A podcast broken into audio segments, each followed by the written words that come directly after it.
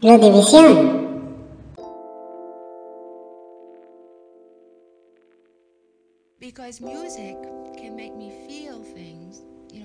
Hola gente, ¿qué tal? ¿Cómo están? Aquí Edu Danzas, estamos en un nuevo podcast de Ludivisión. Hoy me acompañan Luis León y el profesor Rubén Darío Hernández. Eh, hola amigos, ¿qué tal les va? Pues muy bien Edu, aquí andamos. Bueno, em, yo creo que en realidad lo de la presentación ya hemos hecho tantas cosas. Podemos pasar de lleno en realidad al, tema.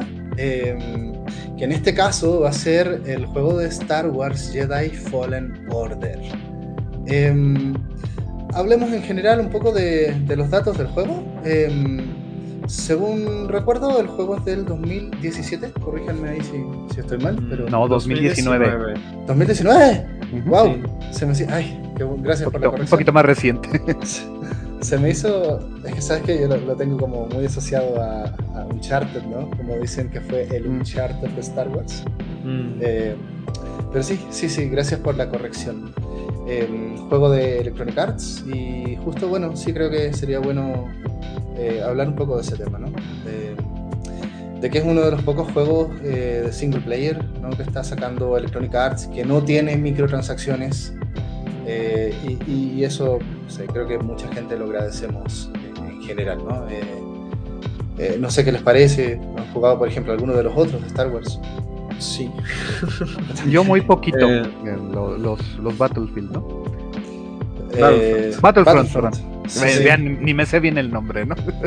Y, por ejemplo, el, el Rogue Squadron, eh, lo estaba jugando. Eh, también creo que mención, mención especial, ¿no? Para ese juego, a ver si lo comentamos después. ah, el Squadron, más bien, ¿no? Eh, me parece interesante. El Squadrons. Squadron. Entonces, igual es, parte como de una camada de juegos de Star Wars, ¿no? Que están saliendo en los últimos años, que en general estaban a cargo de, Electronic Arts, ¿no? Y justo estabas mencionando ahí, Luis, que eso ya va a dejar de ser así, ¿no? Eh, sí, bueno, eh, justo iba a decir, yo, yo sí he un par de otros juegos de los de EA. Este, el Battlefront 1 cuando salió, que lo compré súper emocionado porque los originales, bueno, los originales yo los jugaba mucho. De hecho, de vez en cuando a veces lo vuelvo a instalar y juego con algún amigo una partida. Pero sí, ese, ese primer juego de EA a casi nadie le gustó. Y luego estuvo muy raro porque se estuvieron enfocando mucho en hacer juegos móviles. Yo sí ahí le entré mucho un juego que es el Galaxy of Heroes, que no, lo recomiendo porque es una droga. Este es un juego de. Ese donde vas coleccionando héroes que pelean con otros tres. Sí, sí, sí. Y que van subiendo esta. Ok, ok, sí, olvídalo. Sí, todo, empezó, todo empezó porque Draco, que también lo se pasa por aquí, este, bueno, en una clase que tuve con él, nos dijo: Ah, es que chequen esta clase de juegos porque vamos a hacer algo así, ¿no? Y ya lo descargué y no estuve ahí como casi un año con esa cosa. Pero bueno, el punto es que sí, EA había hecho cosas muy raras con la franquicia. Y muchos dirán que sí, que Jedi Fallen Order fue como el único en el que sí la atinaron y hicieron algo bueno. Y bueno, y ni siquiera tanto por EA, sino por el estudio, que es de Respawn, que son los que habían hecho los de Titanfall. Que también es ah. interesante porque es, es muy diferente a, Titanfall, ¿no? Porque Titanfall son juegos en primera persona, shooters, y Jedi Fallen Order es un juego en tercera persona de acción-aventura, con otra estructura. Entonces también es como un cambio muy, muy radical.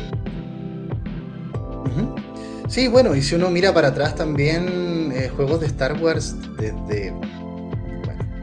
Nos vamos a meter un poco en, el spoiler de lo que viene, pero no han sido patrimonios exclusivos de, de, Electronic Arts, ¿no? Eh, pero en esta última época, ¿no? para entrar un poco a esto, generar una asocia eh, juegos de Star Wars con Electronic Arts. ¿no?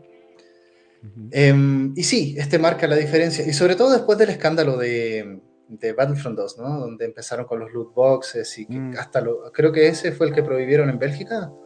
Sí, sí, sí, se dio todo el asunto legal de, de que pues, técnicamente se les consideró este, gambling, apuestas, y, de ahí se tomaron el, recurso legal para justificar la prohibición de, esas mecánicas. El caso es que el mismo juego, ¿no? Este, este en particular, Jedi Fallen Order, como que marca un giro, ¿no? Y una reivindicación de, la aventura en single player, ¿no? Eh, más allá de los juegos con, con sistemas de microtransacciones sean loot boxes o sean compras, ¿no? Eh, pero bueno, en fin, eh, en general ese es el contexto un poco en el que sale este juego y a muchos nos sorprende eh, cuando salió muy buenas reseñas en general, ¿no? sobre todo con este giro y sobre todo también, no sé, pensando en, en los fans de Star Wars. bueno, ustedes dos compañeros, amigos, son, son fans, no sé cómo, cómo les... y, me llama la atención, por ejemplo, Rubén, que no, no hayas tocado tanto los juegos de multijugador, ¿no? Me parece interesante, mm, Fíjate que lo que pasa es que en ese sentido yo no he sido tanto de, jugar multiplayer, en general. Entonces, precisamente el, Battlefront también fue un juego que curiosamente le he picoteado un poquito, pero más al, al modo de historia del 2 sí he jugado algunas, este, algunas partidas eh, multiplayer, pero sigo sin lograr hacer este clic con esas, eh, esos modos de juego. Porque el modo de historia se parece un poco más a Jedi Fallen Order o a los juegos de aventura que estamos más acostumbrados, ¿no? Ajá. Los, single, los single players, ¿no? Pero bueno. De hecho, eh, este está interesante porque, o sea, creo que tardaron mucho tiempo. Bueno, eh, digo, inevitablemente vamos a entrar en las películas, ¿no? Pero ya vimos que la organización de las secuelas y todo esto de la era Disney de Star Wars fue un caos. Pero lo que voy es que ni siquiera sabían qué hacer con los juegos, a quién darle la licencia. Pero sí, justo con Battlefront 2 y con Fallen Order, como que empezaron a meter ciertos elementos en las historias que empezaron a conectar con el resto de cosas que andan haciendo. Porque, si no me equivoco, en la historia del Battlefront 2 meten. Eh, hay, como, bueno, sale Luke Skywalker y te meten algo, un objeto que creo que lo ves en su casa en el episodio 8, ¿no? Por, por un ejemplo. Y Jedi Fallen Order ahorita le están conectando más con lo de los, este, las Night Sisters. No, no, no con la, la, Inquisición, ¿no? Y de hecho, pues, ahorita con la serie de Obi-Wan que va a salir, se hizo noticia de, wow, pues van a salir cosas del juego de Fallen Order. Entonces, pues sí, o sea, les ha tomado mucho tiempo, pero parece que más o menos ya están empezando a estructurar mejor. Entonces, yo creo que Fallen Order es como ese punto de, pues sí, como decíamos, ¿no? Ya empiezan a hacer las cosas más o menos bien otra vez.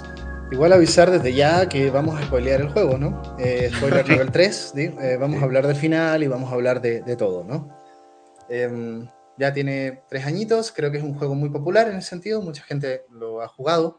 igual, de todas maneras, estamos perfilando este podcast como para, gente que ya ha jugado a los juegos que vamos a analizar y de los que vamos a hablar en general, ¿no? Así que bueno, pero, pero ya, si quieren, entremos un poco en, describir ¿no? Eh, cómo va el juego, ¿sí? Un juego de acción-aventura, de exploración. Eh, muy interesante la faceta de exploración, no sé qué les pareció, a mí me fascinó explorar planetas. Eh, todo muy fluido, ¿no? ¿Qué les pareció esa parte? Sí, pues bueno, eh, eh, bueno, ahí tengo un videito donde hablo un poco de, eso. Mm. la, estructura, pues sí, o sea, es un juego que toma muchos elementos de los Souls. Que bueno, aquí aprovechando que está este profesor Rubén, este, pues bueno, también somos también fans de los Dark Souls. De los Souls, así es. este, fans, pero este, sí está interesante, ¿no? O sea, a mí lo que más me gusta es que creo que es algo que mucha gente como que le llama la atención, ¿no? Sale un juego de Star Wars como, ah, pero puedo explorar planetas. Y está interesante que en este, el de Fallen Order, en el de, y ahora que salió el de Lego, el de Lego Star Wars, que bueno, ese, también creo que amerita otra discusión porque hay cosas interesantes. Pero se pueden explorar varios planetas y también recordando otros juegos viejos de Star Wars como los de Knights of the Old Republic creo que eso, eso siempre ha sido parte de las narrativas de Star Wars. O sea, en, sí las historias son de viajes entre varios planetas, incluso la original que hay dos planetas realmente, pero este digo, comparándolo con luego otros juegos de Star Wars, que era más limitado esto, o sea, creo que ahorita estamos en un punto en la tecnología lo permite y también pues que tiene una estructura que lo, que lo justifica, ¿no? Porque es como tú puedes ir este, explorando la capa más superficial y terminar la historia, o vas regresando a varios planetas, vas descubriendo secretos, vas obteniendo habilidades y cosas así. Entonces, creo que ese loop de juego sí está bien logrado. Digo, no es, no es original, pero está bien hecho. o sea, la verdad sí está bien hecho y sí está muy entretenido. Sí, o sea, te lo hace fácil, ¿eh? Bueno, adelante. Sí, una de las cosas que precisamente se señalaba sobre Fallen Order era eso, Dicen, realmente no está inventando nada nuevo. Solamente está tomando elementos que han funcionado muy bien en otros tipos de juegos, muy marcado el asunto con los Souls, porque incluso hasta la, parte de lore, ahí debo aclarar, porque mucha gente tiende a decir lore, mm. es lore, por la cuestión de que eh, retoma la idea, tienes que ir encontrando elementos de la historia a través de hallazgo de pequeñas, eh, no descripciones de ítems exactamente, pero sí hallazgos de eh, datos que vas encontrando como objetos los secos, del juego. Los secos. Los secos, exactamente, de la fuerza. Y entonces estos te ayudan a ir construyendo contexto para el juego. Bueno, los secos y los análisis de BD1. también, así es. Sí, entonces toman el girito de que, vimos en los Souls, pero acá lo, lo integra de otra manera al, gameplay. Sí, de hecho, bueno, este, creo que ya, no sé si vamos a empezar ya a, divergir sí, en los temas. Porque ahorita que, que, estaban mencionando esto, digo, también eh, conectando un poco con lo que estuve jugando ahorita de Lego Star Wars, justamente una de mis secciones favoritas del juego fue curiosamente en el episodio 9, que bueno, yo, yo me preparé psicológicamente para entrar a eso, pero, bueno, claro, entendiéndolo como una adaptación a un juego, pero una de, mis partes favoritas fue en el episodio 9, porque me gustó mucho, bueno, en la película hay una parte en la que regresan a la estrella de la muerte, la segunda estrella de mm. la muerte, y entonces ahí lo que tú estás haciendo es que vas subiendo la estrella de la muerte y aparecen los fantasmas de los Stormtroopers que estaban ahí. Entonces tú llegas con los fantasmas y digo, eh, los juegos de Lego tienen un tono muy cómico. Entonces llegas con ellos y dicen como, ah, este, seguramente nuestra idea de poner el generador en la, luna de la luna de bosque de Endor eh, fue muy buena. Entonces, o sea, son es, un tono muy cómico. Son geniales, porque es una parodia de todo, ¿no? Sí. Lo que hace Lego. Y una, una, parodia muy rápida, muy así como slappy, ¿no? El humor. Sí, muy eh, Eso, eso, eso. Y resulta que, bueno, en fin, pero a lo que voy con, con este tema de exploración, sí quería plantear algunas cosas, ¿no? Eh, escenarios tipo mundo abierto eh, y que parecen mucho Metroidvania, ¿eh? Em, ahora, me queda la duda, eh, siempre he tenido esta, esta, duda, ¿qué opinan ustedes de, esto? Mm. Yo, yo, digo Metroidvania. ¿Podemos hablar de Metroidvania en 3D? ¿O en realidad el género se remite netamente al, al 2D? Porque en ese sentido, Dark Souls sería también Metroidvania, por decirlo así. Mm, pues lo, que hemos comentado, ¿no? Realmente ya la, idea de tratar de aterrizar un juego en, esa idea del género está, muy complicada. Eh, sí, sí, sí tiene una utilidad, ¿no? Porque te, te, ayuda a ciertos públicos a darse una idea más o menos de qué va la cosa, pero también llega un punto en el que dices, ah, híjole, ya no nos está conveniendo tanto tratar de reducirlos a, ah, pues es un juego tipo Metroidvania, ¿no? No dice mucho en realidad. Eh, exactamente, eh, eh, va por ahí, ¿no? Y, le quita, también le logra quitar identidad a los juegos que este, siguen explorando estas posibilidades, pero, pero que están buscando abordarlas de otras formas también, ¿no? Ya nos crea como muy grande, ¿no? El término, o sea, porque además yo con Bloodstained, eh, el, creador, ¿no? El director dice que es Uniga, Uniga Vania, y, que para mí significa, básicamente, es igual a Castlevania, y que no tiene tantos elementos de Metroid, ¿no? Pero hay otros juegos que se parecen más a Metroid, y me parece que Hollow Knight eh, crea ya su propio equilibrio, ¿no? para por ahí? como Hollow Likes, por decirlo así. Y volvemos al punto, acabamos sustituyéndolo. Ahora, ahora sí que se van volviendo este. Ay, ¿cómo se llama esta frase? Esta palabra, ahorita se me escapó y la voy a decir. Eh, que es como la. No, no, no. Y este término que se usa para. como la palabra polite del momento. Se me fue ahorita el nombre, se me fue ahorita. me acuerdo, Pero le es eso, o sea, estamos encontrando como la nueva palabra que, que representa en este caso a toda una a un conjunto de, mecánicas o de sistemas de juego. Ah, ¿Souls-like? Bueno, por ejemplo, eh, eh, exacto, ahorita, los Souls-like, ¿no? Y tienes ahí que diversos juegos, ¿no? Pero entonces como que eso se queda, este, queda muy amplio, efectivamente, y al final de cuentas no logra aterrizar a veces lo que, lo que realmente ya es algunos juegos. Bueno, bueno, yo de alguna manera también venía preparado porque Luis es developer, ¿no? Y, y Rubén también eres como profesor, entonces yo me imaginé que íbamos a hablar un poquito más de temas como de mecánica, pero lo que más me interesa no, es que, ah, no, no, no, es que, es que hay, hay, hay, mucho, mucha, hay mucha sí, o sea, hay mucho de qué hablar, ¿no? Y sí, justamente lo de las mecánicas es muy interesante, pero es que, bueno, regresando al tema de los fantasmas, yo con eso justo quería dar pie a hablar sobre cosas de, o sea, temas de tanto el juego como de Star Wars, porque, bueno, retomando rápido, o sea, lo que iba con, con los fantasmas del juego de Lego, es que ahorita que, que, mencionaron lo del Fallen Order, que también están en sus fantasmas, creo que las cosas que más eh, hace Star Wars es como, digo, siempre he estado presente desde después de la trilogía original, ¿no? Que es esta cuestión de recordar el pasado, recordar el pasado, recordar el pasado. Entonces, digo, quizá combinando los últimos dos temas con lo de la exploración, pues también está interesante esto, ¿no? Como Fallen Order aprovecha esta cualidad de los juegos de los Souls que siempre han sido de explorar para recordar el pasado y Fallen Order, digo, aunque lo hace más explícito, porque te lo, te lo da más picado y porque hay más contexto del mundo de Star Wars, pues es eso, ¿no? Estás en mundos llenos de fantasmas, que creo eso se me hace eh, algo interesante. una, exploración arqueológica en ese sentido. Sí, sí, retomo mucho eso de los, de los Souls y pues digo, de los Souls y porque, digo, eso siempre ha estado en Star Wars, es a lo que voy. No solo porque sean los fantasmas de la fuerza, sino porque pues como que siempre está esto, ¿no? De los mismos planetas que fueron habitados por, por, los, por, por personajes de hace muchos otros años, ¿no? O sea, en el caso del episodio 9 regresan a lugares del episodio 6, ¿no? Y en el episodio 4, pues bueno, eso ya fue, o sea, esa conexión se hizo después, pero están en lugares que tú ves en el episodio 1, ¿no? Entonces es como esta conexión histórica que siempre te está haciendo Star Wars. Sí, el, asunto es que por un lado es un universo enorme y al mismo tiempo te lo, te lo, te lo, te lo, este, te, lo achican, ¿no? Te, lo reducen. Aquí afortunadamente creo que eh, el juego logra zafarse bastante de eso, porque básicamente el único mundo como tal que había sido, bueno, dos mundos, eh, lo que es en este caso Kashyyyk y, y Dathomir, ¿no? ¿Dónde más aparece de Dathomir? Pues por lo menos está mencionado a nivel de lore, ¿no? Eh, salen en Clone Wars. y salen, ándale. Entonces, en la serie animada. Ajá. Sí.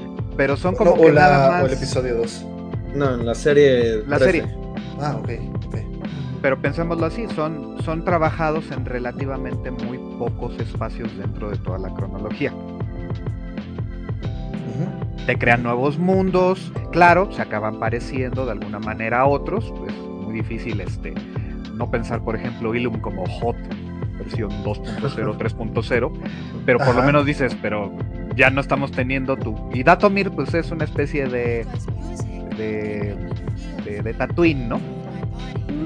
Pero lo bastante diferenciado, porque pues por lo menos hay más vegetación, hay toda una serie de características, pero por lo menos ya no tuviste tu planeta 100% desértico, ¿no?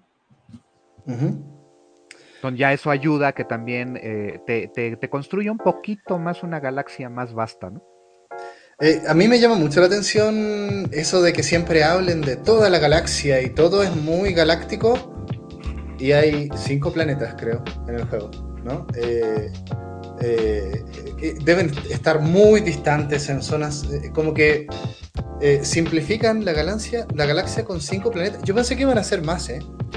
Eh, pero después te vas dando cuenta de que los planetas se van abriendo y abriendo y abriendo y son muy extensos, ¿no? Cada planeta. Eh, con cada subsección, ¿no? Eh, no sé qué les pareció a ustedes. A mí el mapita de BD1 me fascinó, el mapa holográfico. Mm. En, en, términos de, ok, de que alude a este tema holográfico del lore, pero que además es muy fácil de entender y de usar eh, considerando que los escenarios son muy complejos. ¿Sí? sí, sí te eh, ayudan bastante. Cada zona y, sobre todo que te van indicando, y creo que eso ayuda mucho, ¿eh? eh los colores, ¿no? Camino verde, puerta roja, lo, que, lo que buscas como misión principal está por allá, sabes hacia dónde dirigirte, sabes si estás yendo en el camino hacia tu misión o si estás tomando una tangente que te puede llevar a toda otra sección del mundo que puede ser optativa, ¿no? Eso me parece muy interesante, ¿sí? De la exploración. Sí, de pues, hecho, es lo que te, esconde algunos objetos. Que, fue algo de lo que sí fue criticado, de que, por ejemplo, la mayoría de coleccionables pues, son más que nada los ponchos, ¿no? Y colores para BD-1 y la nave. Eso tampoco me gustó. Y, la personalización del sable que son como puros estéticos, ¿no? Eh, y, me parece, o sea, incluso fíjate que eh, igual está la versión, no sé cómo se llama en este caso, la versión premium, que, es como muy absurda porque tiene tres ponchos nuevos y te da colores de sable al inicio del juego y no en la segunda mitad donde de todas maneras lo vas a desbloquear, los colores del sable de luz. ¿Sí? Entonces, nuevamente me parece otro truco para cobrarte un poquito más por cosas innecesarias, en este caso, porque además cuál es el valor de los dos estéticos que te dan de poncho y de los dos colores de BD-1 y dos colores extra de la, de la Mantis, la nave, eh, siendo que vas a tener como 20, 25 si los coleccionas todos, ¿no? Sí, son más o menos. Pienso yo que también tuvo que ver mucho con la decisión que tomaron para eh, como distanciarse precisamente de esa influencia Souls. Porque pensémoslo de esta manera. Como que tu idea también sobre el rollo del Jedi eh, también como que tiene sus alcances, ¿no? No es de que tu personaje pueda tener una, una capacidad ahí impresionante de manipulación de la fuerza, ¿no? Bueno, está The Force Unleashed, que Ahí sí. Mm, pero ahí se tomaron otras licencias. pero, pero pensando en este sentido de que yo creo, eh, obviamente estoy especulando ahí, de que a lo mejor una reunión de, sobre el proceso de desarrollo dijeron, oye, nos estamos inspirando evidentemente en los juegos tipo Souls y vamos a volverlos RPG eh, de acción. Tocan algunos elementos, pero hasta cierto punto también este, no te dan tanto poder de decisión ni de personalización de tu, de tu personaje como, como unidad de combate. Sí, pues que es ahí más un... Vamos a... Es que es curioso, bueno, iba a compararlo, bueno, contrastarlo con el Knights of the Old Republic, porque también en Knights of the Old Republic tú haces a tu propio personaje. Ahí tú puedes este, customizarlo mucho, aunque luego ahí en la narrativa te integran que no importa qué personaje tú hagas, el trasfondo es, es, el mismo, Es el mismo. Pero pues aquí en Fallen Order, pues es como, es, es este personaje, sí o sí. entonces también por eso entendería la parte de, bueno, pues no vamos a meterle mucho en elementos RPG, solamente elementos de customización y tienes una barra, bueno, un sistema de progresión muy, este, pues estándar de habilidades, que de hecho alguna vez leí alguna queja, ¿no? De que realmente el juego no te hace decidir entre cuáles habilidades vas a obtener y cuáles no, porque al final, al final del juego vas a tener casi todas, ¿no? No, no, te, especializas, sino es que todas. A mí me faltaron como tres de, esas que cuestan tres puntos, ¿no? Pero sí, sí, sí. Eh, ahora sí, sí, es, de hecho, eh, me parece muy interesante, no sé, para, para los fans. Eh, cómo, controlas tú a tu personaje, ¿no? Y la parte de acción, en particular las peleas de sables, ¿no? Eh, se sienten bien, no sé qué les pareció eh, dentro de todo, ¿no? Yo lo digo un poco para ir ya cerrando los temas como más mecánicos, que, sí creo que hay que mencionarlos, ¿no? Eh, a mí me parece que el combate es muy satisfactorio dentro de todo. ¿no? Sí, de hecho ahí va, ahí va, una cosa personal. Para mí fue maravilloso el poder desviar este disparos, ¿no? Es genial, es genial. Para, mí fue una cosa así. Eh, yo, yo jugué bastante eh, el, segundo Dark Forces, también el primero, pero le, entré bastante más al 2, el de Calcatrón. Y en él pues tenías también la posibilidad de desviar los rayos, pero había un mecanismo como muy automático. Entonces realmente no sentías que, ese desvío de un disparo era resultado de, tu habilidad como jugador. Y aquí al contrario, sí tiene un timing, sí necesitas coordinar bastante bien tu, momento para bloquear el disparo. Incluso si lo haces en el es un parry, Y, si lo haces bien, el disparo regresa a quien te lo lanzó, ¿no? Y, es genial con el sable doble, ¿no? Cuando tú haces parries de, a los que te tiran como una metralla blaster y les ah, devuelven todos. Eso es genial. E incluso ah, acuérdate que pues, está diseñado eso para que este, te, ayude a sentirte como un poderoso usuario de la fuerza, ¿no? Pero dentro de todo, o sea, los bichitos, eh, de los primeros que te aparecen, eh, hay que respetarlos también, ¿eh? Porque los bichitos ah. te pueden matar, ¿no? Sí. Eh, sí, y sobre todo, al final del juego, cuando desbloqueas, ya les advertimos, cuando desbloqueas los modos de desafío, y te das cuenta de que de repente te ponen un enemigo de un tipo, con otro enemigo de un tipo, y con un tercer enemigo, y se vuelve imposible porque los patrones, porque nadie te va a esperar, te van a atacar en sus propios patrones. Y tú estás acostumbrado a pelear con un tipo de enemigo, o con dos de repente, a veces con tres. Pero es difícil, ¿no? Eh, porque tienes que conocer, además, esa es la otra cosa, eh, que es como probablemente de los Souls, ¿no? De que los enemigos tienen una serie de ataques, pero no es predecible cuál van a usar, ¿sí? Entonces cuando ya pones dos enemigos con, con, esos ataques, tú tienes que estar leyendo en cada momento qué van a hacer y adaptarte a eso, ¿no? Entonces es desafiante el combate también, pero al mismo tiempo es estimulante, ¿no? Hay que, hay que decirlo. Sí, o sea, bueno, eh, eh, me pasó un poco como con Dark Souls, en el sentido que creo que las mejores peleas de Dark Souls son en las que peleas contra alguien que también usa espada. O sea, digo, tocando un poco de tema Ajá, los duelos, ¿no? Justamente. Y en Fallen Order, justamente, pues, o sea, la, mayor parte vas a estar peleando contra. Digo, se siente muy bien regresar los disparos, ¿no? Pero creo que cuando mejor funciona el juego es cuando estás contra alguien más que tiene algo que sea como una espada. Eh, de hecho, eh, no me acuerdo qué combate es. Eh, bueno, estoy aquí buscando el nombre, pero. Que, no sé si no sé qué hermana era que es cuando en, la sección final de Kashyyyk, creo, que tiene una pelea. Ah, sí, Ella, ese combate es el que, del que más me acuerdo del juego. Ese, ese combate me, me, gustó mucho porque creo que ahí es de que justamente estás peleando contra alguien más con una espada, si no me equivoco. Y entonces, este, pues es cuando el sistema de parry, o sea, todo, todo esto, o sea, embona muy bien. Eh, de hecho, bueno, también podemos hablar sobre Sekiro y las espadas, pero bueno, sería divagar mucho, pero... Este sistema de la barrita de resistencia, ¿no? Eh, y de cómo romper guardias en general, ¿no? Sí, que también tiene eso Fallen Order. Influye. Yo no he jugado Sekiro. En Sekiro también está esta mecánica de desgastar la guardia del otro. Así es. Sí.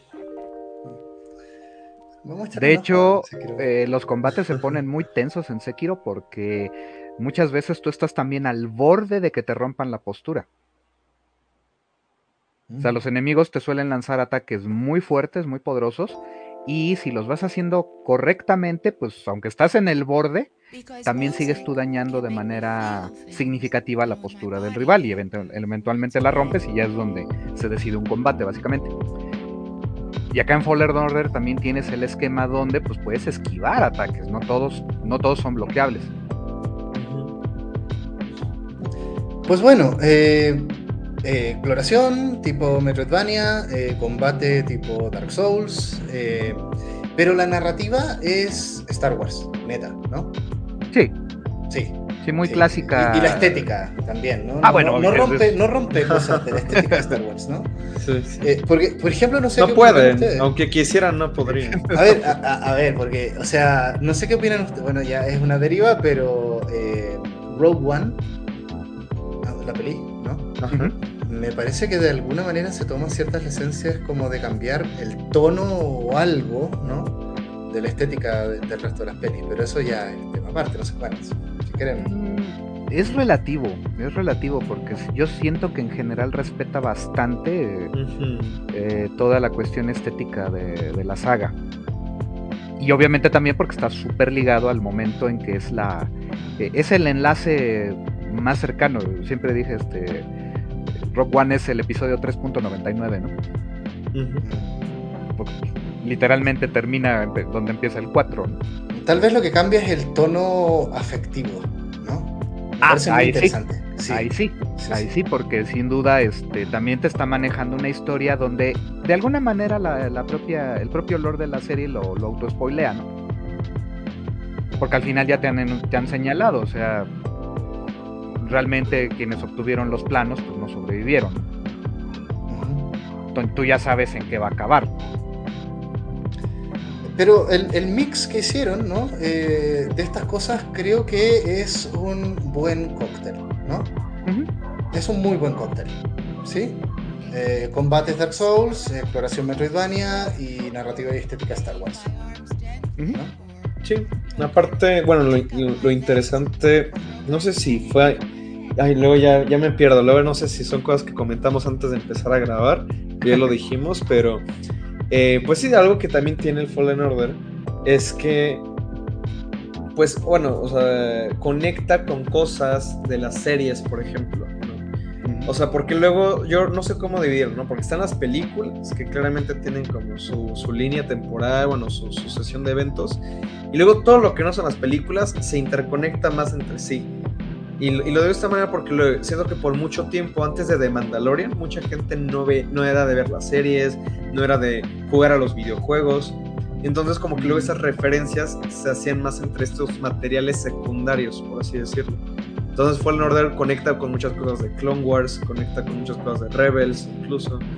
Este, pero pues sí, o sea, a mí eso se me hace pues interesante, ¿no? Y luego como ya esas cosas, eh, pues algunas, eh, creo que las mencionan en el episodio 8. Y, creo, que eh, creo que el punto va por aquí, Luis. Mandalorian logró hacer que hubiera una relación con esos materiales clásicos de las películas.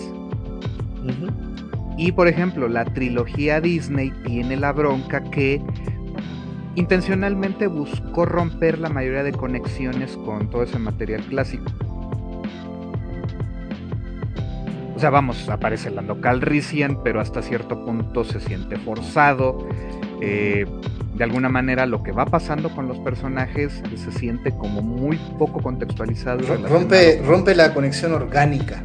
Ándale, va por ahí. Se vuelve fanservice, o del mal fanservice, porque al final de cuentas de Mandalorian también hace bastante fanservice, pero creo que logra encontrar esas relaciones. Mm, claro. O sea, piénsalo así, te están diciendo en aquel capítulo, este también va a haber spoilers del Mandalorian, obviamente, aunque ya, yo, yo creo que esa es de las series que más gente no, no tiene problemas con esto. Eh, pues fue emocionante cuando precisamente le Boca le dijo, pues tienes que encontrar a Sokatano, ¿no? Y tú, ¡ay! Ahsoka Tano.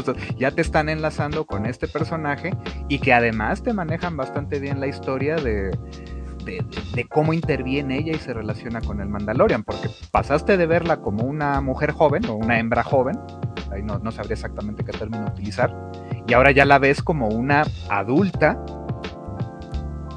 Una Mandaloriana. Y, y, ella, pues ya caemos en ese rollo. O sea, han pasado los años y ella también ha crecido biológica y, en muchos sentidos de, como combatiente, ¿no? Aparte de que no solo homenajea eso, sino también homenajea las fuentes originales de información. Piensen como muchos de los duelos que se dan son cosas de western, son cosas de películas de samuráis, y, toda, esa, toda esa cuestión estética de, referencialidad también la acabas viendo y dices, es que esto está homenajeando a, la trilogía clásica, no podemos dejar de hablar de ella en ese sentido porque es el punto de partida. y, bueno, a ver, volviendo a esa pregunta de la estética, eh, ¿de Mandalorian para ustedes rompe la estética? Mm, ¿De Star Wars? En parte, pero en el fondo respeta la estética. Porque volvemos al punto, te digo, muchos episodios están armados precisamente en las lógicas de desde dónde se inspiró George Lucas para crear la saga original. Vamos a retomar eso, obviamente le vamos a dar todo este giro de que pues, este capítulo específicamente es un western, este es una cuestión estilo Los Siete Samurai, ondas así,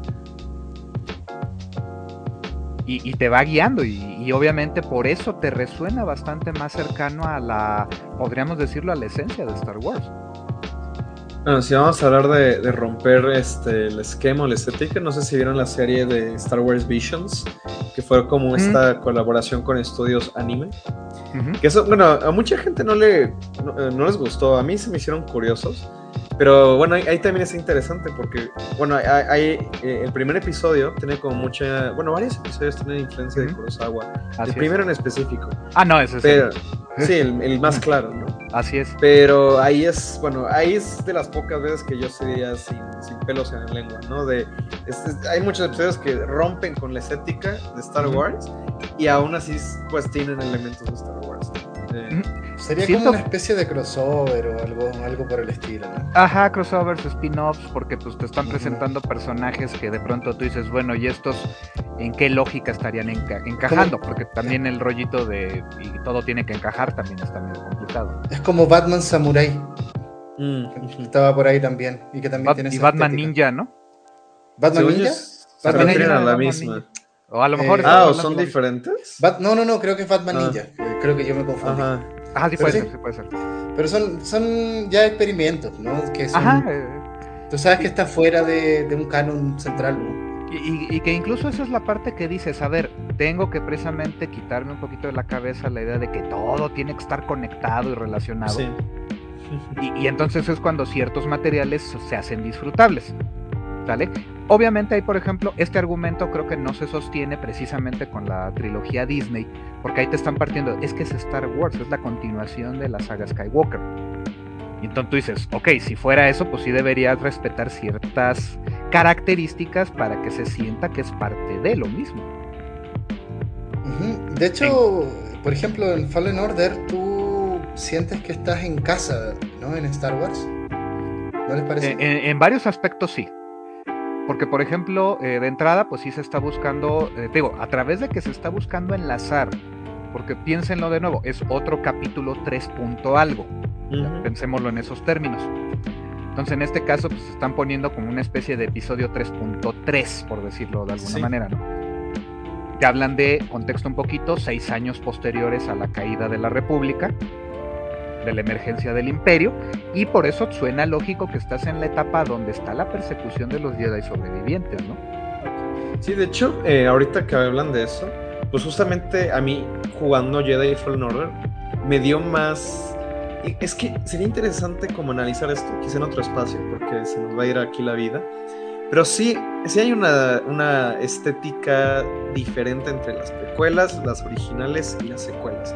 De hecho, también en los juegos de Lego fue algo que noté mucho. O sea, son juegos de Lego. Digo, es una versión de Lego. Y todo el juego tiene la misma, la misma, pues, cohesión visual, ¿no? Pero aún dentro de los juegos de Lego, tú juegas los, o sea, vas jugando por trilogías y se siente diferente. Y, a lo que voy con Jedi Fallen Order es que a mí me da, me da más una sensación de las precuelas. Quizá, y, yo digo que, quizá me, tiene que ver más con esos elementos con los que conecta de Clone Wars. Y aunque Rebels está más, más pegado al cuarto episodio, pues es antes de la 4. Entonces siento que, de nuevo, y también es porque yo vi esas dos series eh, completas. Entonces eh, yo me sentí más hacia allá que hacia la trilogía original. Eh, si eso hace sentido, ¿no? Pero, pero, también pensando en que cronológicamente pues son más cercanos a las precuelas. Ajá. Ajá, de hecho al principio, al principio a mí me pareció que la historia de Cal eh, era Luke, ¿no? Ah, no, eso sin duda. sí, ahí, eh, ahí sí se repite el esquema. Y, caemos de nuevo en el asunto. Al final, este pensemos de que cada, cada, cada trilogía buscó tener su protagonista con su arco al, viaje del héroe, ¿no? Obviamente en, el, en la trilogía de precuelas, pues es una caída. Pero al final hay un arco de un personaje ahí. Tienes a Luke, él sí tiene muy, muy en el molde del, viaje del héroe como tal. Y pues lo que pasó con Rey, sabemos que intentó ser, pero, pero pues, para nada, ¿no? Y con Cal Kestis, pues es ese paralelismo, porque al final es el chavo que este pues también tiene que encontrar su lugar como, pues, como un caballero Jedi, al final de cuentas, ¿no? Sí, aunque, aunque tú no sabes inmediatamente que él es un Jedi hecho y derecho. Sí, tú lo vas descubriendo, ¿no? Em, eh, Yo ahí te diría que, que, ahí se está. Eh, realmente, acuérdate que él interrumpe su entrenamiento porque pues viene el Orden 66, ¿no? Y eso lo obliga a exiliarse. Por eso acaba en este cuál Braca, Braca, Y, acaba de chatarrero, ¿no? Ajá. Circunstancias lo orillan a tener que revelar su afinidad con la fuerza, pero notes, él no la había roto, como, como pasa con, el personaje de, Sir, ¿no? O Sere, exacto.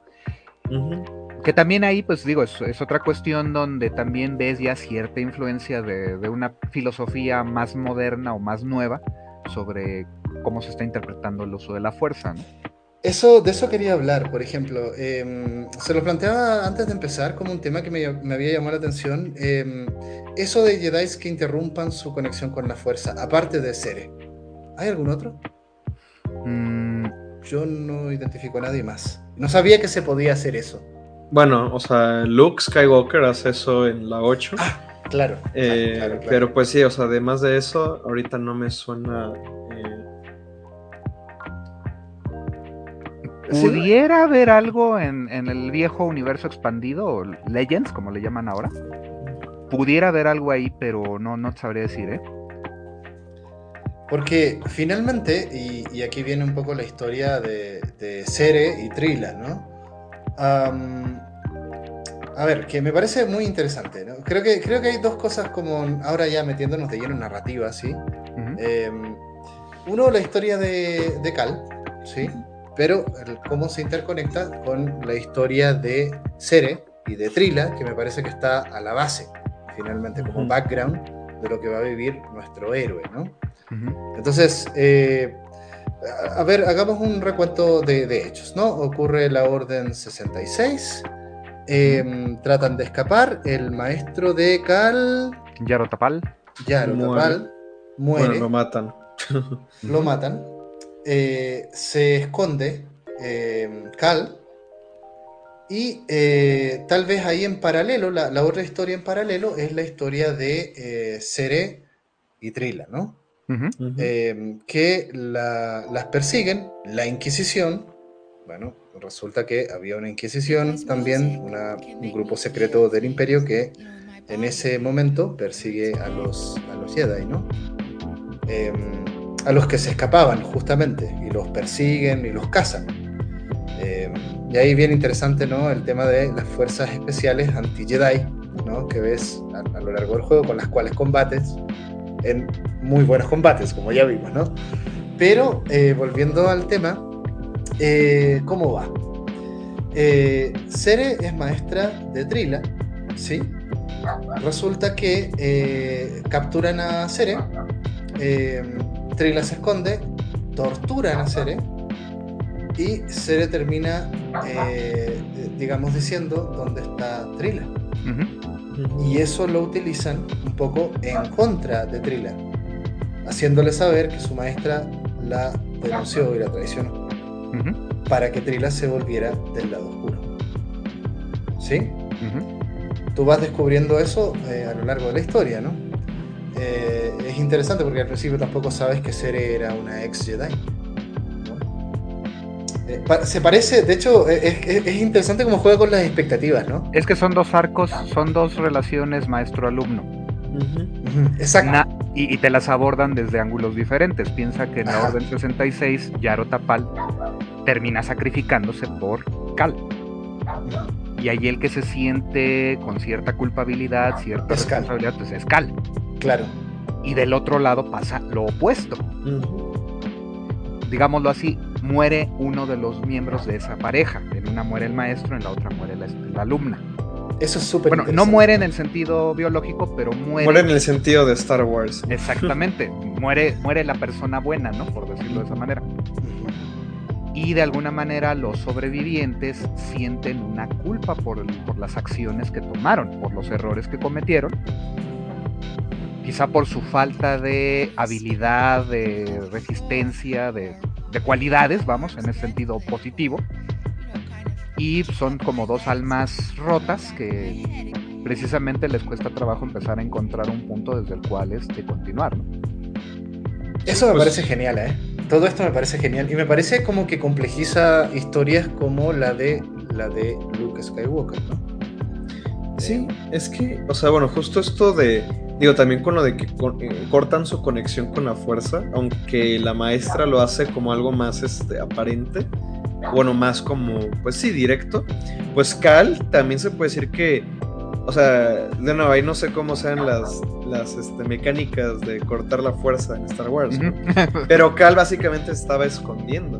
Entonces, o sea, estás hablando de gente que se tuvo que. O sea, bueno, yo esto de eh, cortar la conexión con la fuerza lo veo como más que nada como una metáfora, por así decirlo. O sea, más que nada con la maestra y también con Luke Skywalker en la 8, que es básicamente, o sea, yo no quiero sentir, no quiero. O sea, tuve un trauma tan fuerte que básicamente no quiero como exponerme a sentir emociones, entonces como que me voy a apagar, ¿no? O sea, yo lo veo así. Eh, es como me, exilio, me exilio y abandono el camino Jedi. Eh, y, ojo que bajo la lógica Jedi, eso es fear leads to the dark side. Pues es que bueno, eso, justo es eh, curioso. Experimentan unos temores, experimentan temores. Y, ese temor les lleva a, romper vínculos, no exactamente con la fuerza, sino más bien con entidades tocadas por la fuerza. Pero no se van al lado oscuro. Ni Sere ni, ni Luke en el episodio 8. No, porque al final hacen, toman ese paso complicado que es romper literal, o sea, esa ruptura con la fuerza. Creo que, como bien lo señalas, es esa metáfora de romper, pero con precisamente con los medios por los cuales la fuerza podría este, moverte hacia la oscuridad. Piénsalo así, ambos, todos estos personajes son exiliados. Es decir, han roto sus vínculos con las personas que conocían. Y, Cal también, ¿no? Exacto. Sí. Obviamente tiene por ahí a Prauf, que volvemos al punto, se vuelve el detonante para que él restablezca su conexión con la fuerza, en el sentido literal, porque debe usar la fuerza para salvarlo. Aunque al final eso no reditúa porque termina muriendo este personaje a los pocos minutos de iniciado el juego. Pero vean cómo es, retomo mi conexión, revelo mi ubicación y no sirvió de nada porque la persona por la que rompí esa conexión muere. Entonces Cal ahí sigue, sigue acumulando culpas. El, asunto es, de que... Muy, muy interesante el sacrificio de Brafe ¿eh? ahí, porque justamente él se sacrifica él se autodenuncia como Jedi para salvar a su amigo, el verdadero Jedi. Y, piénsalo así, aunque Brauf no haya sido un usuario de la fuerza, eh, en cierto modo aplicaba la esencia de. También viendo el rollo de la fuerza en el sentido religioso. Él actúa con virtud y le, le cuesta la vida, sí, pero salvo a su amigo. Y eso crea que eh, Cal retome su camino Jedi. Y ojo, que hay una escena precisamente cuando va a enfrentar a Talon Malicos, donde ah, que, y que tiene un duelo contra una versión oscura de Yarotapal. Pero ahí que viene. de las pesadillas. exactamente, pero el gran punto es ese, o sea, ahí él está haciendo su confrontación con el lado oscuro de la fuerza. Pero el lado oscuro en este caso es la culpa, ¿no? Yo maté a mi maestro exactamente, mis errores llevaron a eso y eso lo lleva a inseguridades, a temores. Y piénsenlo así, es la misma escena, e, e, es, la misma lógica de la escena de Luke enfrentando a Darth Vader en Dagobah. Sí. Es lo que intentaron en, episodio 9 del duelo de Rey contra su versión oscura. Pero el problema es de que ahí eh, el, el hecho de que es contra ella misma rompe con esto, ¿no? Sí, bueno, ahí porque no, hubo planeación en esa película. Claro, y, por eso pues acaban planteándolo de esa manera. No, la idea es de que nótese cómo en ambos casos están enfrentándose a figuras eh, de autoridad e incluso en un sentido paternal. Digo, con Luke es obviamente más, más, más, paternal no puede ser, es literalmente su padre. Pero, y en la otra, pues es su padre en la fuerza, Yaro Tapal. Claramente. Y en él está manifestando ese temor de que la persona más buena y noble que él conoció se pone en su contra, o sea, se vuelve el lado oscuro, ¿no? Pero vean ahí cómo está el simbolismo. Estos personajes necesitan confrontarse con la máxima representación de lo que sería el lado luminoso de la fuerza, aún en el rollo de Darth Vader, pero es porque Yoda también yo creo que está influyendo en la fuerza para que entienda el simbolismo, por eso cuando queda decapitado Darth Vader en ese duelo en Dagobah y se revienta la, máscara, pues es la cara de Luke. Yoda le está diciendo, tendrás que enfrentarte a ti mismo de cierta manera. Pero ese, ese otro tú es, es tu padre. tú eres lo que tu padre pudo ser. Y en ese sentido creo que aporta, ¿no? La, la visión de Cal en particular, ¿sí? Porque sería muy extraño que Luke se enfrentara a Obi-Wan, ¿no? Ah, bueno. Normalmente se enfrentan al, enemigo, ¿sí? Pero es muy interesante como acá, en estas visiones, se ve a Cal eh, en, mm. duelo con, su maestro, Yartapal, ¿no? Ah, Pero acuérdate, es la figura paterna sobre la cual él siente culpa por no haber podido salvarlo. Sí, es que de hecho está luchando con el miedo de haberlo perdido. Pues justo cuando digo que a mí, bueno, Fallen Order, creo que lo jugué después de que había visto Rebels o estaba viendo al mismo tiempo. Pero Rebels también hace mucho eso, o sea, justo hay muchos, hay como dos o tres episodios que me, me gustan mucho, que van a estos, este, van como a planetas o sitios donde se concentra mucho la fuerza. Y de hecho hay un personaje Rebels que me gusta mucho, que es este, es el maestro del protagonista, híjole. Este, Star Wars Rebels Characters. Eh, esperen, esperen, esperen. Ah, eh, Kanan Jarrus. Este, hay, hay, una escena similar en uno de los episodios en los que justamente en estas visiones se enfrentan contra, oye, ¿qué pasaría si tu maestro se volteara contra ti o si tu alumno, Este, hay un episodio en el que hacen algo muy similar.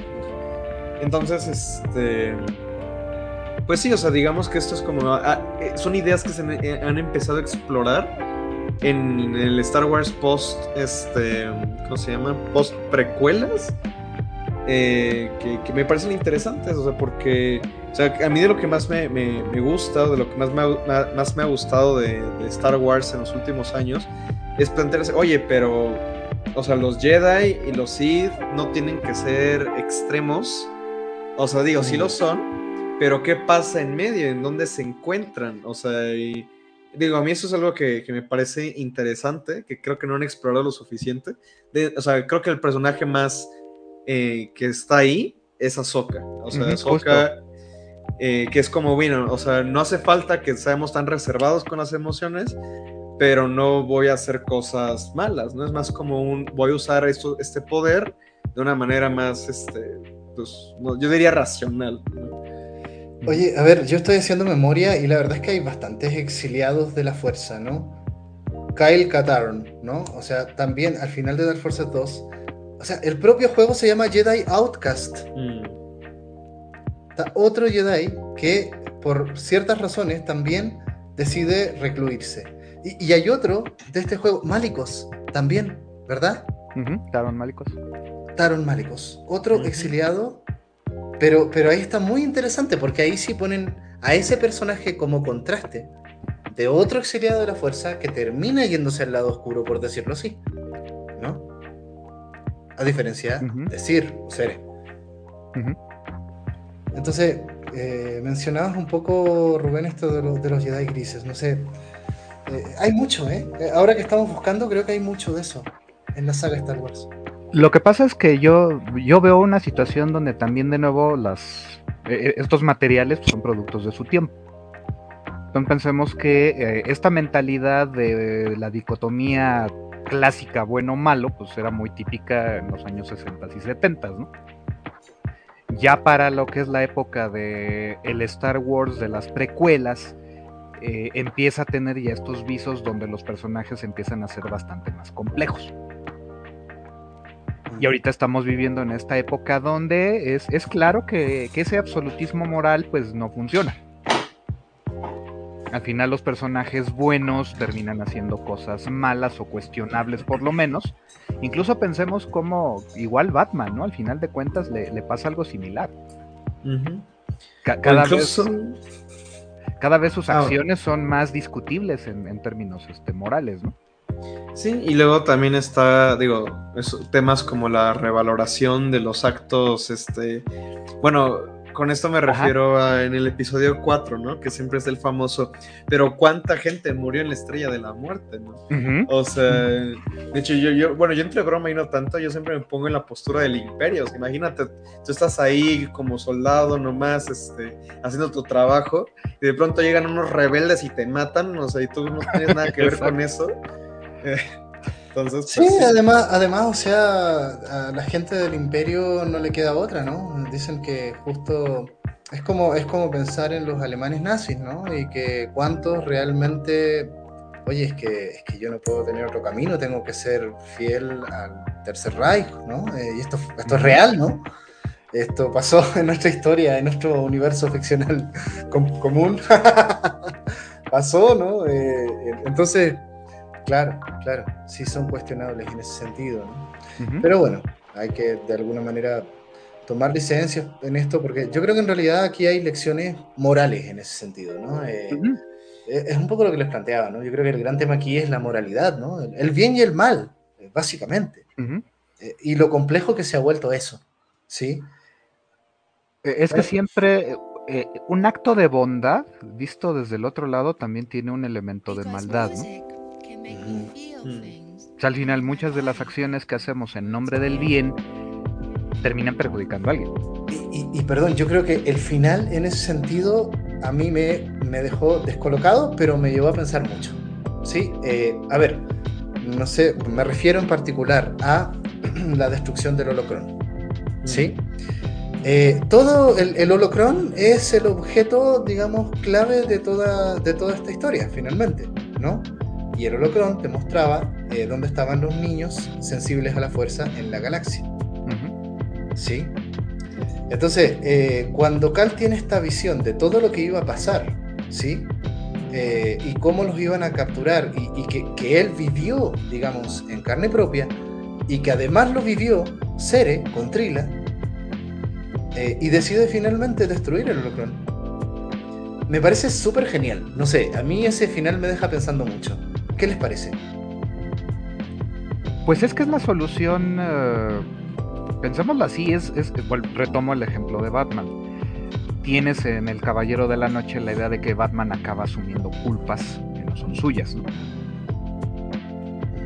Terminan ocultando la verdad sobre Harvey Dent entonces se mueven en esa línea delicadísima. El, mismo asunto de Batman eh, utilizando el sistema de celulares que inventó Lucius Fox, ¿no? O sea, todas estas cuestiones te llevan a tomar decisiones eh, moralmente cuestionables, pero porque también tus adversarios, tus opositores, no tienen ese mismo código moral que tú. Y entonces el gran problema es cómo superas ese desafío, ¿no? O sea, siendo bueno, no, no funciona porque pues, no te lleva a, terminar con ese mal. Porque el acto de terminar con el mal te vuelve el malvado. Pero, pero complejiza mucho, ¿sí? Eh, esto, esto del bien y el mal. Es que ese es el punto.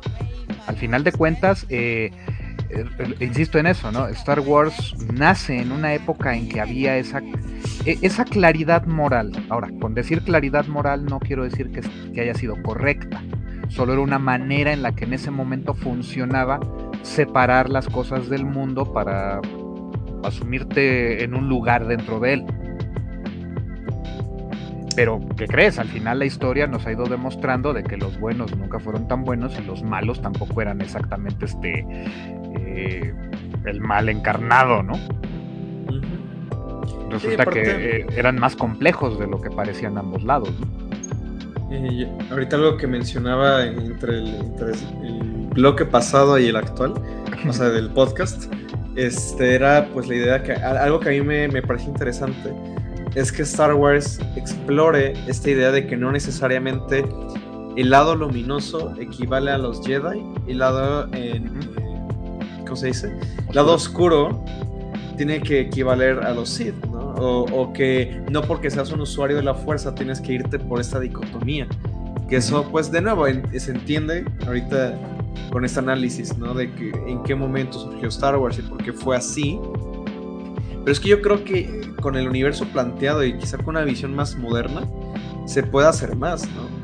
O sea, digo, ahí el ejemplo más como famoso ahorita es Ahsoka, que Ahsoka no decide ni ser Jedi ni ser Sith. Y sabes qué, yo uso la fuerza y yo existo. Y, y, la, ¿cómo se llama la, hermana de la noche que aparece en el juego? Que está en ese plan, parece, ¿no? Merrin. Merrin. Mm.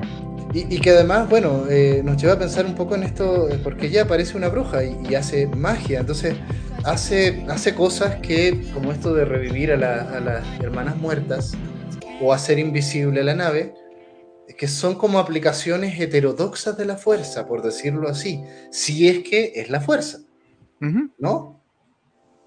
Entonces, eh, ¿qué, es, ¿qué, es, esa magia? Es, la fuerza. Eh, ahí tenemos que empezar a hipotetizar, ¿no? Eh, o, no sé si...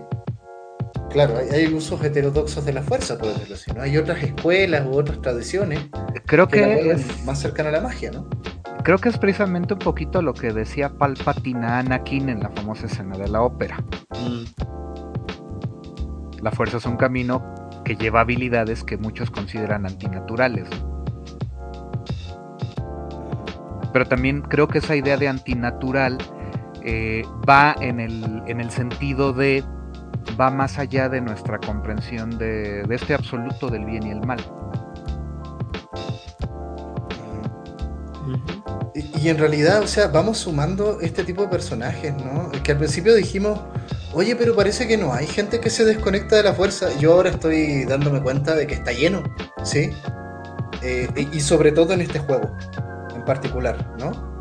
Está, eh, Merrin, está Cere, partiendo por Cal, ¿no? Eh, ya vimos lo de, lo de Luke, Kyle, Katarn, y resulta que eh, este, Malicos, pero que después se inclina para el lado oscuro, ¿sí? Y además, o sea, la decisión de, destruir el holocron eh, también es, eh, me parece heterodoxa y me parece que justamente Cal termina volviéndose un heterodoxo, un... Porque, a ver, ¿cuál es la decisión buena? ¿sí? ir a buscar a todos los jóvenes sensibles a la fuerza, protegerlos, educarlos y que se vuelvan Jedi. Esa es la opción del lado luminoso, ¿sí? Pero esa es la opción que no toma Cal al final del juego. Sí, es que, bueno, justamente. Punto, o sea, sí, les adelante. Ah, bueno, o sea, es que regresando a esto de cómo, pues, creo que esto, esa parte de Star Wars se ha planteado diferente recientemente pues, o sea, creo que es a partir de las precuelas que se muestra como todo esto de la Orden Jedi y también en Clone Wars pasa mucho, ¿no? Que eh, empieza a ver esta crítica como, oye, ¿qué tal que los, o sea, esto de la Orden Jedi, en vez de idealizarlo y decir como, ah, o sea, Luke tiene que ir a hacer su Orden Jedi, o sea, que eso era como el, o sea, antes de las precuelas, eso era la historia, ¿no? De qué pasa después de Star Wars, Luke va a hacer su Orden Jedi, ¿no? Y ya, todo sale chido. Y luego salen las precuelas, es como, pues ves la orden, o sea, que como presionan a Anakin de cierta manera a volverse al lado oscuro, que eso es lo que pasa en las precuelas, o sea, luego en Clone Wars se expande mucho. Ahsoka, Ahsoka es un personaje que dice, sabes que la Orden Jedi está horrible, todos me tratan mal, o sea, no hace sentido, quiero ayudar a la gente, pero están estas reglas muy ortodoxas, se sale de la Orden Jedi. Entonces, o sea, creo que todo eso también lleva, eh, eso es como el camino que ha seguido un poco de Star Wars, que bueno, se podría hacer mucho más interesante, pero o sea, al final del día también, o sea, es una saga que se va a reducir a los mismos conceptos de siempre, creo yo, pero bueno. Eh, pero sí, o sea, a mí, sí me gusta el final de Fallen Order por eso, porque sabes qué, pues, en vez de perpetuar el ciclo, vamos a romperlo. Eso es a mí una idea que me gusta. Pero para romperlo, de alguna manera, eh, y, creo que también el equipo que tú haces con Cere y con Merry, eh, también te vuelve eso, una especie de Jedi gris, ¿no? Como mencionaba Rubén. A mí me parece que consagra un poco ese camino intermedio. Eh, y a todo esto, recuérdenme qué pasó con Luke Skywalker después en el episodio 9, porque claro, se pone del lado de, los, buenos, pero ¿qué le pasa al final? O sea, pues está muerto, es un espíritu de la fuerza. ya murió. Sí. Sí, o sea, él se muere en el 8. Pero la idea es de que vuelve a, ese poder que te da supuestamente la comunión con la fuerza y regresa en la forma de un fantasma de la fuerza. Y es el que le da el consejo motivacional a Rey para que pues se lance a enfrentar a Kylo Ren y a Snoke. Bueno, no, perdón, no es Snoke, a Palpatine en, en Hexagon. Y, tal vez el episodio 8, así como iba, iba encaminado un poco a eso, ¿no? Eh, con, la posible amistad entre Rey y Kylo Ren. Pues digo, al final es lo que terminas ah, terminan haciendo en la 9. Pero, pero no se atrevieron a hacer el, la, la 9 como, como una cosa volvieron a polarizarse en ese sentido. es que el problema acabó siendo en que nunca tuvieron la nunca se atrevieron a dar ese paso bien. Por ahí Ryan Johnson fue el que se aventó y pues fue el que finalmente se le echó la culpa de, romper con, insisto, con esa idea de claridad moral que, que, caracterizó a Star Wars por mucho tiempo.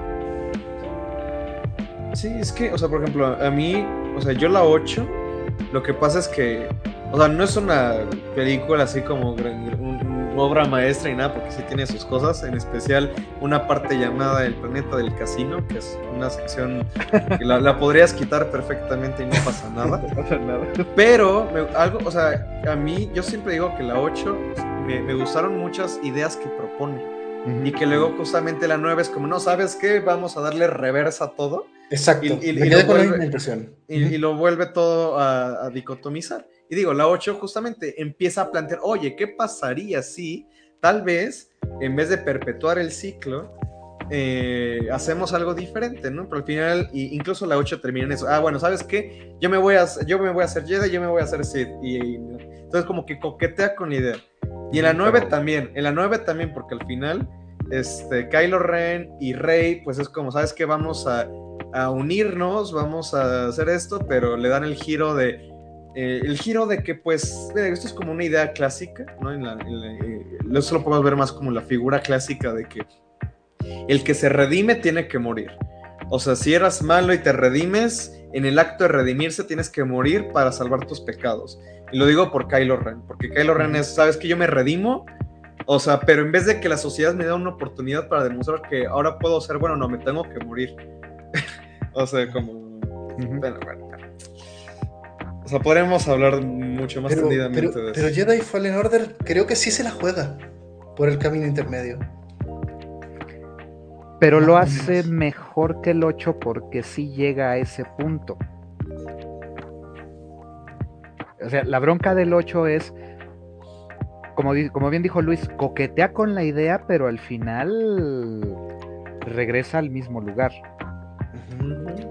Y, entonces, y, obviamente el 9 viene siendo el clavo final del ataúd porque refuerza la idea, ¿sabes qué? Es que tenemos que regresar a, ese Star Wars clásico de buenos contra malos.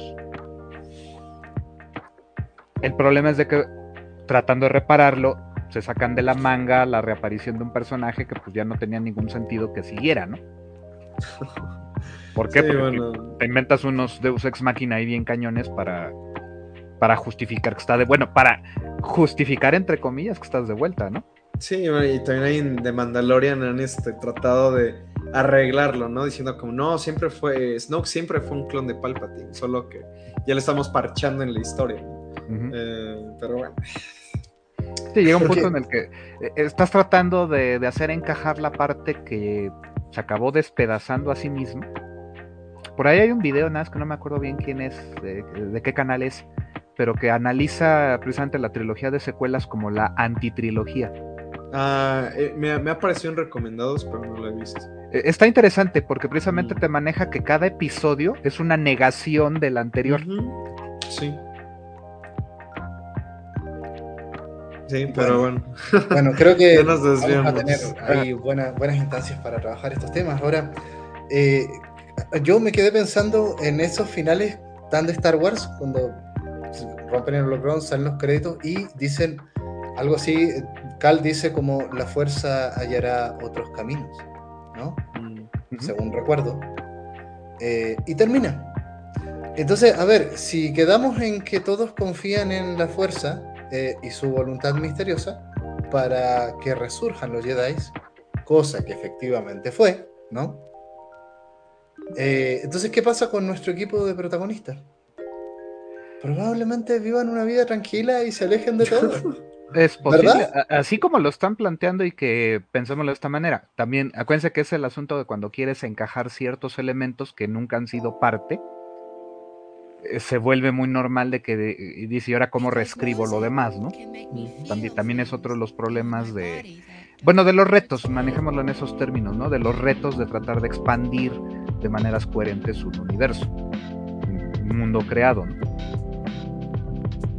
Porque finalmente también hay una amistad ahí entre eh, y, por favor, ¿cómo se llama el capitán de la, de la, de la Ay, ah, Gris, Graf, algo así. Graf, como Graf, algo así se llama como Graf. Ok, pongámosle Graf.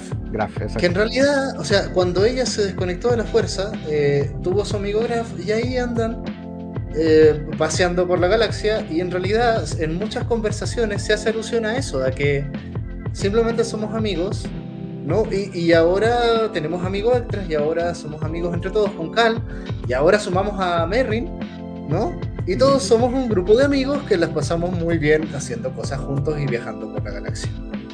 Fin. Un grupo de bichos raros, todos a todos con su trasfondo y...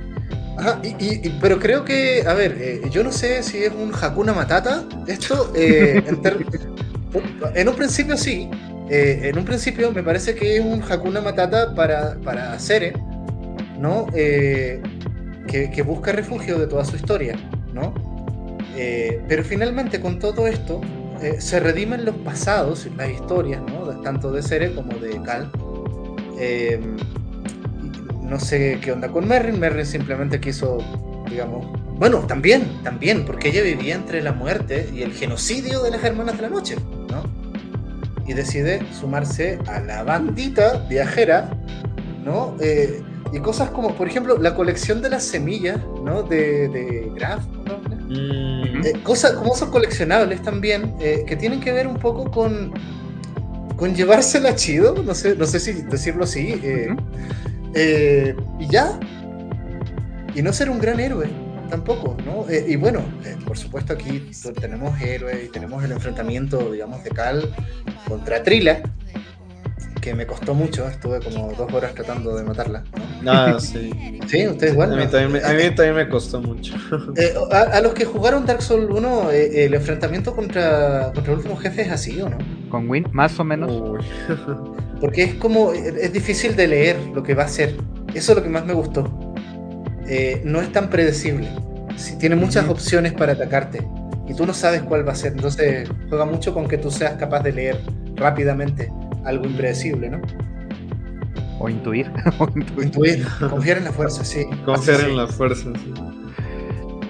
Em, entonces, no, bueno, no sé, yo, yo, me quedo con esa idea. No sé si estará bien o mal, pero. pero sí, de hecho, bueno, ahorita, ahorita, me quedé pensando, incluso con lo que decía de Kylo Ren, que bueno, o sea, Kylo Ren merecía mejor, porque también creo que había cosas interesantes con él. Pero bueno, regresando a esta, esta hermana, se me fue como. Ah, siempre se me va su nombre. Merrin. ¿Merrin? ¿O no, no, Trila. Trila. Ajá, Trila, que también le pasa eso, o sea, al final se, redime o se quiere redimir, pero no, no hay oportunidad. Ah, no hay oportunidad para el que se quiere redimir una vez que fue mal. Y esto creo que se podría analizar eh, como parte, no sé si de nuestra cultura, de la ficción, pero ahorita estoy empezando a ver estos hitos, o sea, el que no, hay cabida para el que se quiere redimir. Eh, o sea, se redime, pero tiene que morir como para limpiar sus pecados, ¿me explico? Como Anakin. La, muerte como, la última. La última penitencia, ¿no? Ajá. Como Anakin después de, bueno, de que se vuelve Darth Vader y, finalmente los acompaña en la comunión de la fuerza, ¿no? Se redimen con su muerte. Creo que es parte de, del lore, ¿no? no, pero incluso eh, ocurre culturalmente. Piensa como muchos dioses tienen que morir para renacer. O sea, en muchas religiones, en muchas mitologías, este, es una figura muy socorrida.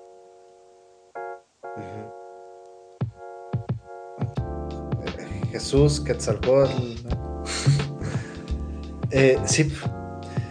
Em, pero bueno, gente, no sé qué les parece. Ah, lo último que quería mencionar, que me parece también, no sé si es un detallito lindo o es algo más, eh, más profundo. Creo que es algo más profundo.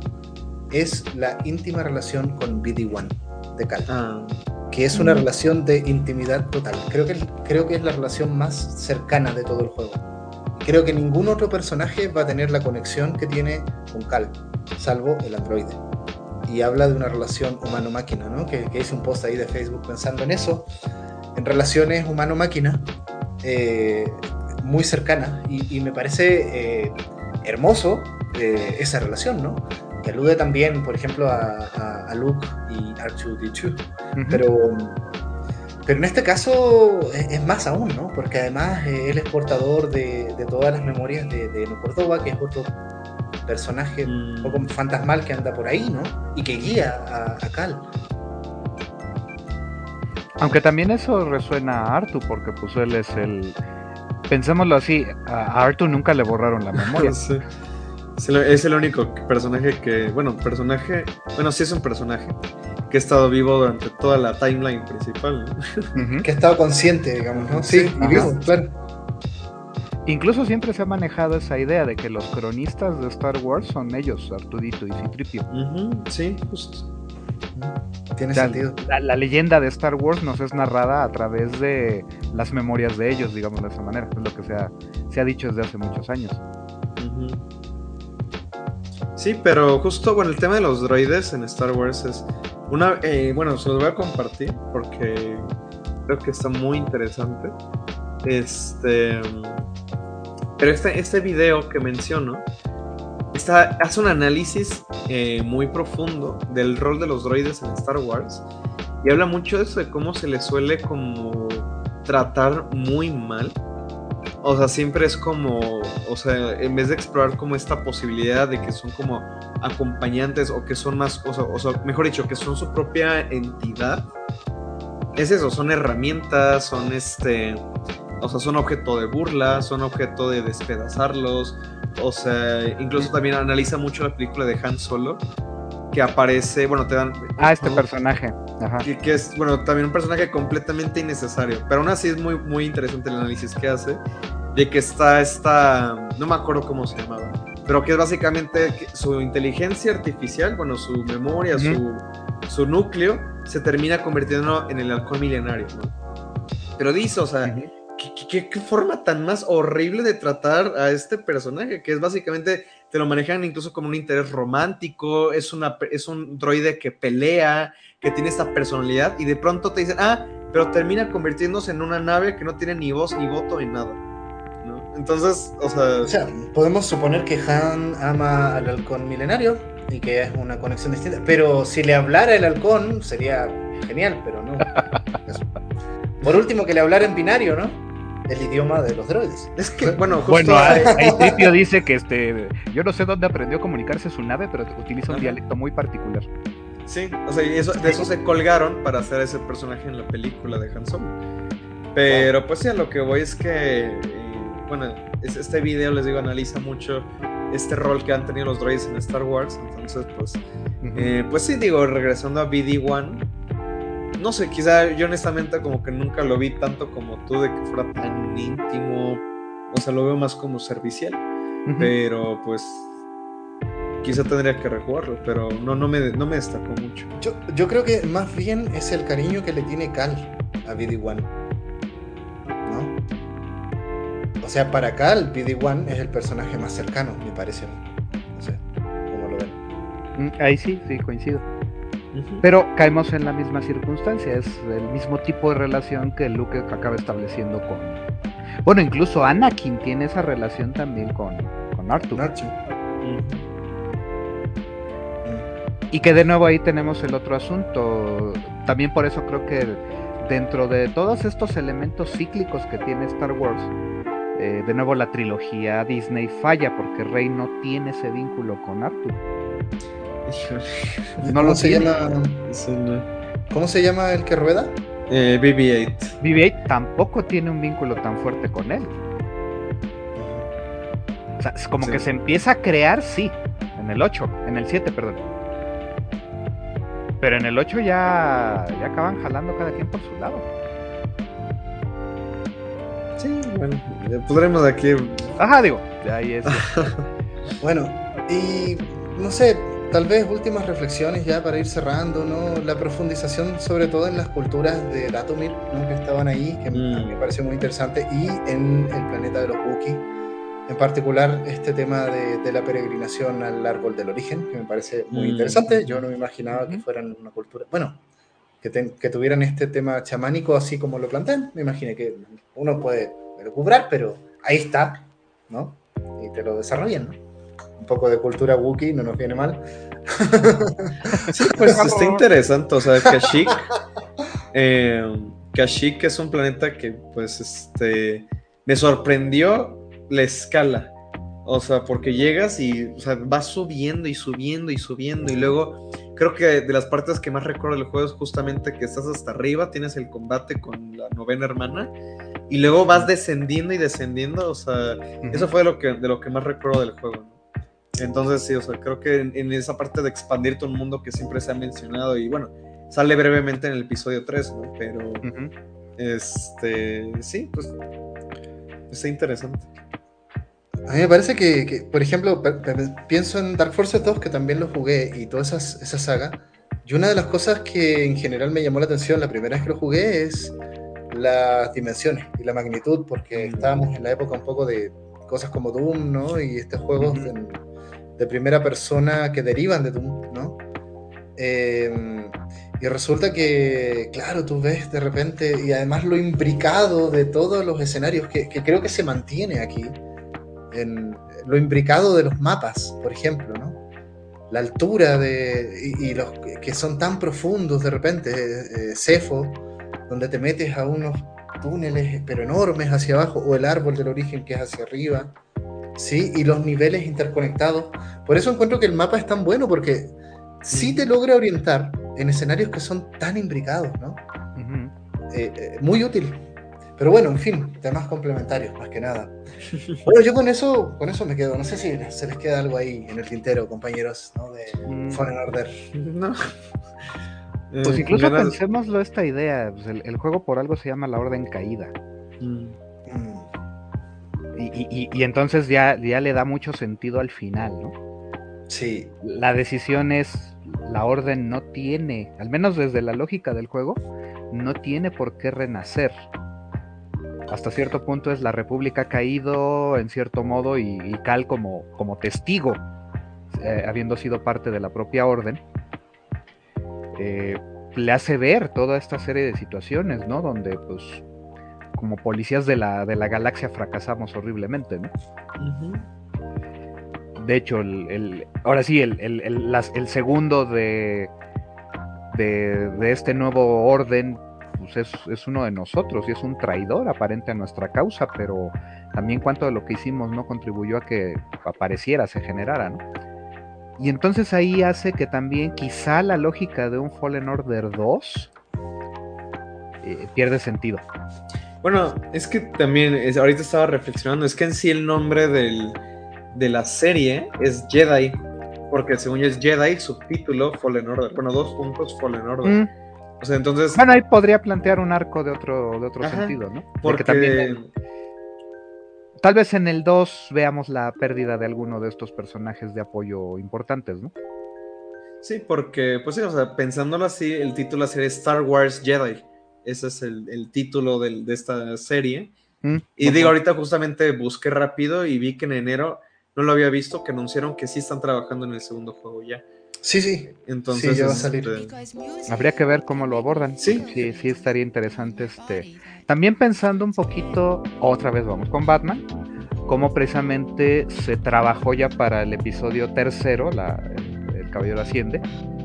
De nuevo, cómo resolvías todo el todo lo imbricado, como bien dijo ahorita Edu, que quedó de Dark Knight, ¿no? Entonces creo em, que creo que Fallen Order daría pie a una situación similar. Sí, yo está bien, es como es lo que me pasó con Siberia 2 cuando terminé el 1 con un final tan abierto, esta aventura gráfica. Dije, yo me quedo con mi imaginación.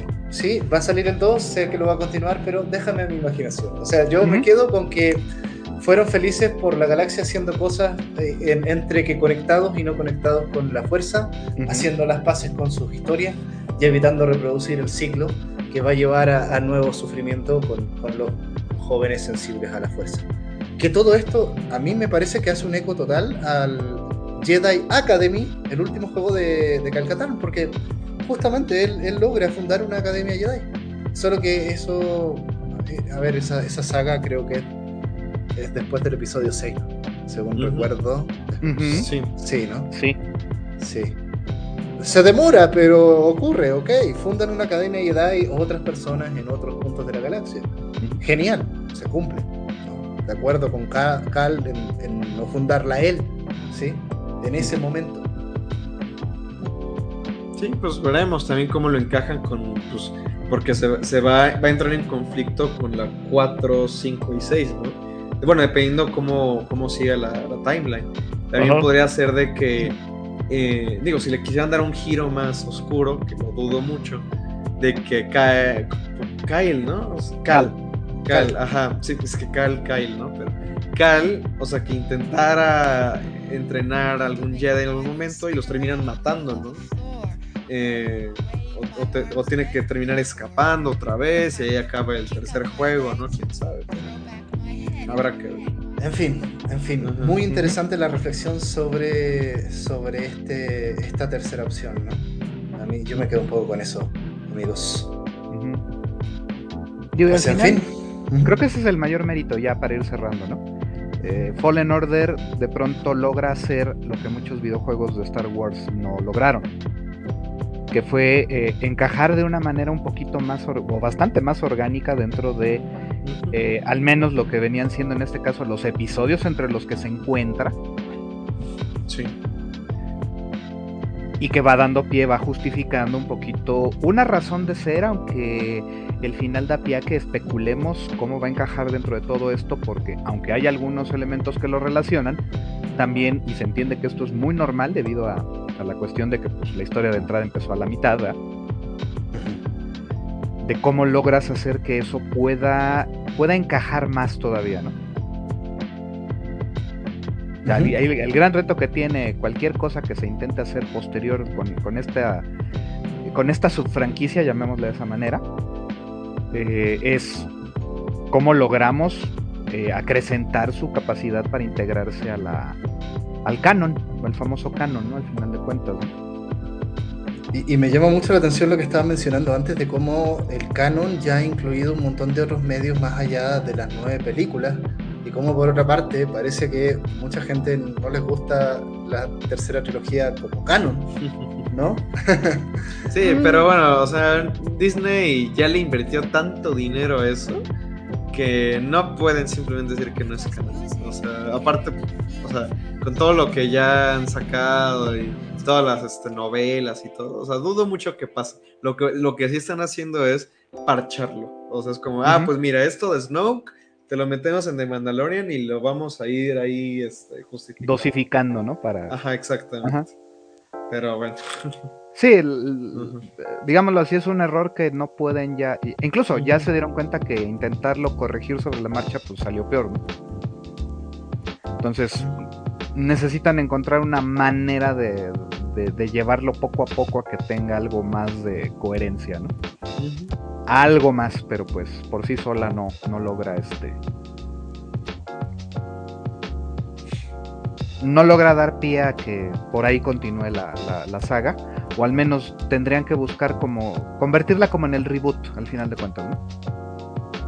Hablar de una época siglos posteriores donde pues ya rompes con muchísimo de eso. Sí quedan como referentes, quedan como datos que pueden empezarse a utilizar, pero desde ahí dices, ¿sabes qué?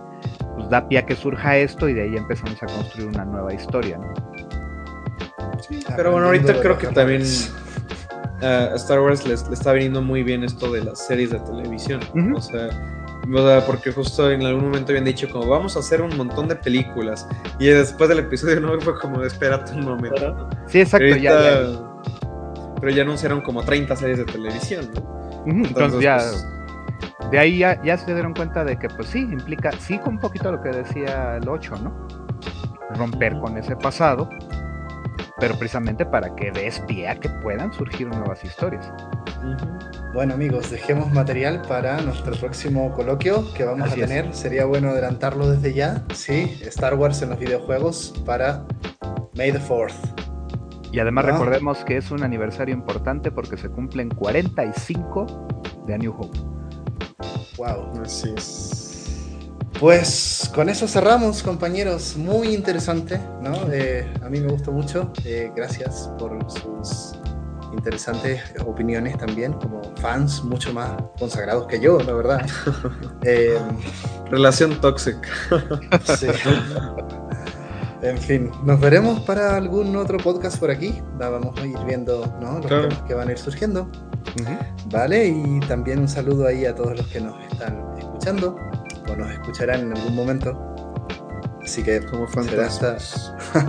quedamos aquí como fantasmas de la fuerza en las principales plataformas de podcast. Pues bueno, nos quedamos en eso y será hasta la próxima. hasta pronto.